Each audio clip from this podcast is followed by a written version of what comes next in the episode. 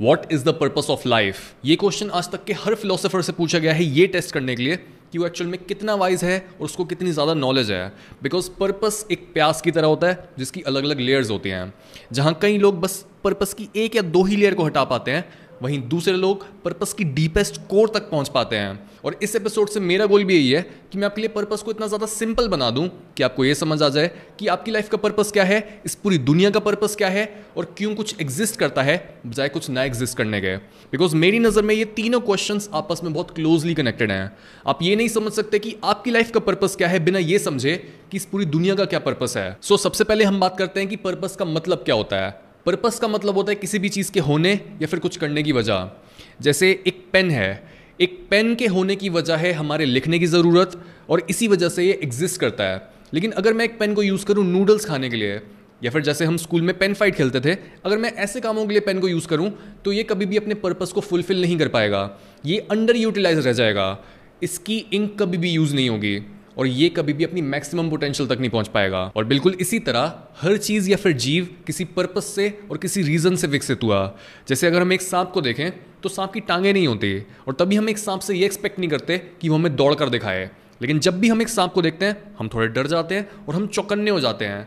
Because हमें पता है कि कुदरत ने एक सांप को जहर का हथियार दिया है। यानी किसी भी जीव की एबिलिटीज़ और उसकी क्वालिटीज़ को स्टडी करने से हमें एक आइडिया मिल जाता है कि वो जीव एग्जिस्ट क्या करने के लिए बना है। नाउ अगर हम इंसानों की बात करें तो जैसे ही हम इस दुनिया में आते हैं, तब हम सबसे पहले डिस्कवर करते हैं कि हमारे पास एक बायोलॉजिकल पर्पस है। यानी जैसे एक बच्चा इस दुनिया में आता है, तब उसे खाना चाहिए होता है, उसे पानी चाहिए होता है, उसे दूध चाहिए होता है, जो भी लोग उसके आसपास हैं, उसे उनकी अटेंशन उनका प्यार चाहिए होता है वो सेफ़ फील करना चाहता है। एक बच्चा हमेशा कुछ ना कुछ पकड़ रहा होता है। जो भी उसके आसपास चीज़ होती है, वो सोचता है वो चीज़ उसी की है। और यही सेम बिहेवियर रिपीट होता रहता है हमारे एडल्टहुड तक पहुँचने के बाद भी। बिकॉज़ एक एडल्ट भी हर चीज़ को बोलता है, ये चीज़ मेरी है, वो चीज़ मेरी है। उसे दूसरों का प्यार चाहिए होता है, दूसरों की अटेंशन चाहिए होता है। वो भी ये फील करना चाहता है कि वो सिक्योर है। वो भी ये फील करना चाहता है कि उसके पास इनफ खाना स्टोर्ड है और इस बिहेवियर में कोई चेंज नहीं आता। हमारा एक बायोलॉजिकल पर्पस है और ये कंटिन्यू रहता है थ्रू आउट लाइफ एक और अगर हम लेयर डीप जाएँ तो हमें मिलता है हमारा साइकोलॉजिकल पर्पस जो जुड़ा होता है हमारी सेल्फ एस्टीम हमारी हैप्पीनेस और हमारी इस फीलिंग से कि हमारी कुछ दुनिया में वैल्यू है। इसके बाद आता है हमारा सोशल पर्पस यानी हमारे नेबर्स हमारी सोसाइटी हमारे रिलेटिव्स हमारी फैमिली हमारे फ्रेंड्स ये सब हमारे बारे में क्या सोचते हैं? हमारी सोशल स्टैंडिंग क्या है और हमारा सोसाइटी में स्टेटस क्या है? क्या हम एक बॉटम रैंकिंग इंडिविजुअल हैं या फिर क्या हमारी रैंक टॉप की है? लेकिन ये तीनों पर्पसेस जो हैं बायोलॉजिकल साइकोलॉजिकल और सोशल इनके साथ प्रॉब्लम ये है कि एक जानवर के पास भी होते हैं। एक जानवर भी मेहनत करता है अपने खाने को ढूँढने के लिए, वो भी रिप्रोड्यूस करता है, वो भी ये फील करना चाहता है कि वो अपनी ट्राइब के बीच रिस्पेक्टेड है और वो एक लो रैंकिंग इंडिविजुअल नहीं है। वो भी सेफ़ और सिक्योर्ड फील करना चाहता है और ये सारी वो क्वालिटीज नहीं है जो हमें एक इंसान बनाती है। इसी वजह से जब हमें ये सारी चीज़ें मिल भी जाती हैं, तब भी हमें कहीं ना कहीं ये फील होता है कि कुछ अधूरा है और हमारा पर्पस अभी भी पूरा नहीं हुआ है। जब तक हमें भूख लगी होती है और हमने कुछ खाया नहीं होता, तब तक हमें लगता है कि हमारा पर्पस यही है कि हम खाने को ढूंढे। हैं जब तक हमें सक्सेस नहीं मिली होती, हमने पैसा नहीं कमाया होता और हमारी सोसाइटी में रिस्पेक्ट नहीं होती, हमारी कोई सोशल स्टैंडिंग नहीं होती, तब तक हमें लगता है कि हमारा पर्पस यही है कि हम पैसा कमाएँ। लेकिन सक्सेस भी हमारी लाइफ का अल्टीमेट पर्पस नहीं हो सकता बिकॉज़ सक्सेस रिलेटिव होती है। आप खुद को सिर्फ़ तभी सक्सेसफुल बोलते हो जब आपके पास दूसरे से ज़्यादा होता है। और ये जो कॉम्पिटिशन की इंस्टिंक्ट होती है हमारे अंदर, ये भी हमारे पास जानवरों से ही आती है। पर अगर हम बारीकी से देखें तो बाकी सारे जानवरों के बीच सिर्फ़ हमारे अंदर ये क्षमता है कि हम अपनी इन मोटिवेशंस और इन लोअर लेवल पर्पसेस को आइडेंटिफाई कर सकते हैं और इनको खुद पर हावी होने से रोक सकते हैं। अभी आपका शरीर, आपका मन और जो कुछ भी सोसाइटी आपसे एक्सपेक्ट करती है, ये सारी चीज़ें आपको कंट्रोल कर रही हैं। आपका शरीर आपको बताना चाहता है कि बस सोना खाना और सेक्स ही सच है। आपका मन आपको बताना चाहता है कि बस खुश होना ही सच है और सोसाइटी आपको बताना चाहती है कि बस पैसा ही सच है। हम अक्सर बात करते हैं कि कैसे सोशल मीडिया बड़ी बड़ी कंपनीज़ और इन्फ्लुएंसर्स हमें मैनिपुलेट करते हैं और वो किसी तरीके से हमारी सोच के साथ फेरबदल करते हैं ताकि हम उन्हें अपनी अटेंशन दें, उनका कोई प्रोडक्ट खरीदें और बेसिकली हमारे को मैनिपुलेट करने से उनका कोई बेनिफिट हो। लेकिन जब बात आती है हमारे अंदर इन सेम मैकेनिज्म्स की जो हमें मैनिपुलेट करते हैं तब हम उन्हें आइडेंटिफाई ही नहीं कर पाते हम समझ ही नहीं पाते कि जब भी हम किसी रेस्टोरेंट में जाते हैं या फिर किसी हम सुपर मार्केट से जा रहे होते हैं और खाने की स्मेल आ जाती है वो हमें मैनिपुलेट करने के लिए तो होती है लेकिन हमारे सेंसेस ऐसे होते हैं वो बोलते हैं कि नहीं तेरे को एक्चुअल में भूख लगी और तेरे को कुछ लेना चाहिए। बिल्कुल इसी तरह जब हम ऑनलाइन होते हैं और कोई भी हम डिफरिंग ओपिनियन सुनते हैं किसी का यानी जो भी हम बिलीव करते हैं कोई इंसान उसके बिल्कुल कुछ ऑपोजिट बोल देता है तब ऑटोमेटिकली अंदर से एक जंग छिड़ जाती है। हम उन, उनको गालियाँ देने लगते हैं गुस्सा करने लगते हैं। बिना ये समझे कि एक्चुअल में रीजन क्या है हमारे गुस्से का? इनफैक्ट दुनिया के 99 परसेंट लोग कभी खुद कोई चॉइस लेते ही नहीं हैं और उन्हें एक्सटर्नल सर्कमस्टेंसेज बड़ी ऑर्गेनाइजेशंस उनकी फैमिलीज़ उनकी प्रोग्रामिंग जो भी उनके अंदर पुराने मैकेनिज्म्स हैं और जो इन्फ्लुएंसर्स बोल रहे हैं, बस यही सारी चीज़ें उनको चॉइस लेने पर मजबूर करती हैं। लेकिन जो इंसान अपनी बुद्धि का इस्तेमाल करता है, वो ये आइडेंटिफाई कर पाता है कि जो रैंडम डिज़ायर्स उसके अंदर उठ रही हैं, जो थॉट्स उसके मन में आ रहे हैं वो ये सब है ही नहीं। और वो खुद को इन सारी रैंडम डिज़ायर्स और लोअर लेवल पर्पसेस से मुक्त कर पाता है।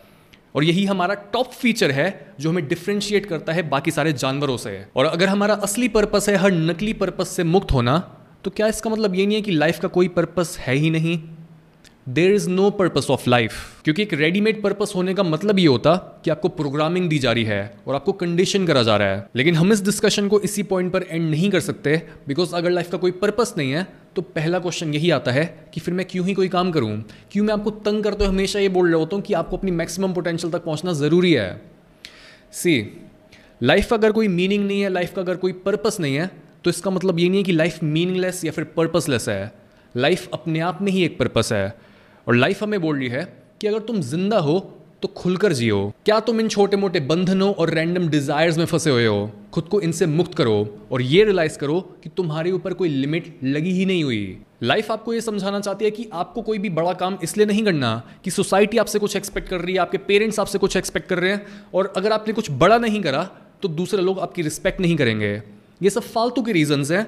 ऑफकोर्स अगर आप कुछ काम करते हो और खुद को बेहतर बनाते हो, आप अपनी लाइफ में सक्सेस हासिल करते हो तो ये चीज़ हाथ पे हाथ रखने से तो बेटर ही है। लेकिन फिर भी अगर आपने सक्सेस को ही अपना अल्टीमेट पर्पस माना हुआ है तो इसका मतलब यह है कि आप अभी भी प्रोग्राम्ड हो। और दूसरी एक्सट्रीम साइड पर अगर आप ये बोलते हो कि मैं क्यों ही कोई काम करूँ? इतने बड़े ब्रह्मांड में मेरी लाइफ क्या ही मैटर करती है? दस हज़ार साल बाद मेरी सक्सेस मेरा फेलियर किसी को याद भी नहीं होगा तो फिर काम करना ज़रूरी नहीं है। ये जो दोनों रीजनिंग्स हैं कि मैं काम इसलिए कर रहा हूँ बिकॉज़ सोसाइटी मेरे से ये एक्सपेक्ट कर रही है और मेरे को बस रिस्पेक्ट इसलिए ही मिलेगी, ये भी गलत है। और ये काम ना करने की रीजनिंग कि मैं काम इसलिए नहीं करता because long enough time scale में मेरा काम मैटर ही नहीं करता, ये दोनों रीजनिंग्स गलत हैं। आपको अपनी लाइफ में कुछ बड़ा इसलिए करना है क्योंकि अगर आपने लाइफ में कुछ भी बड़ा नहीं करा तो उसका मतलब आपने लाइफ को भी नहीं जिया।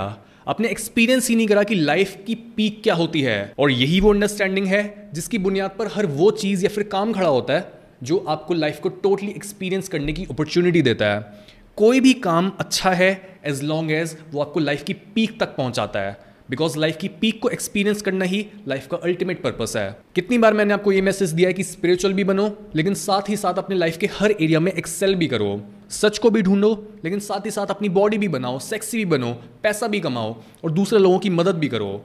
बिकॉज़ अगर आप इस दुनिया में आ गए हो, अगर आप इस गेम का पार्ट बन गए हो तो क्यों ना आप कोशिश करो इस गेम को जीतने की? इसलिए नहीं क्योंकि गेम को जीतना मैटर करता है।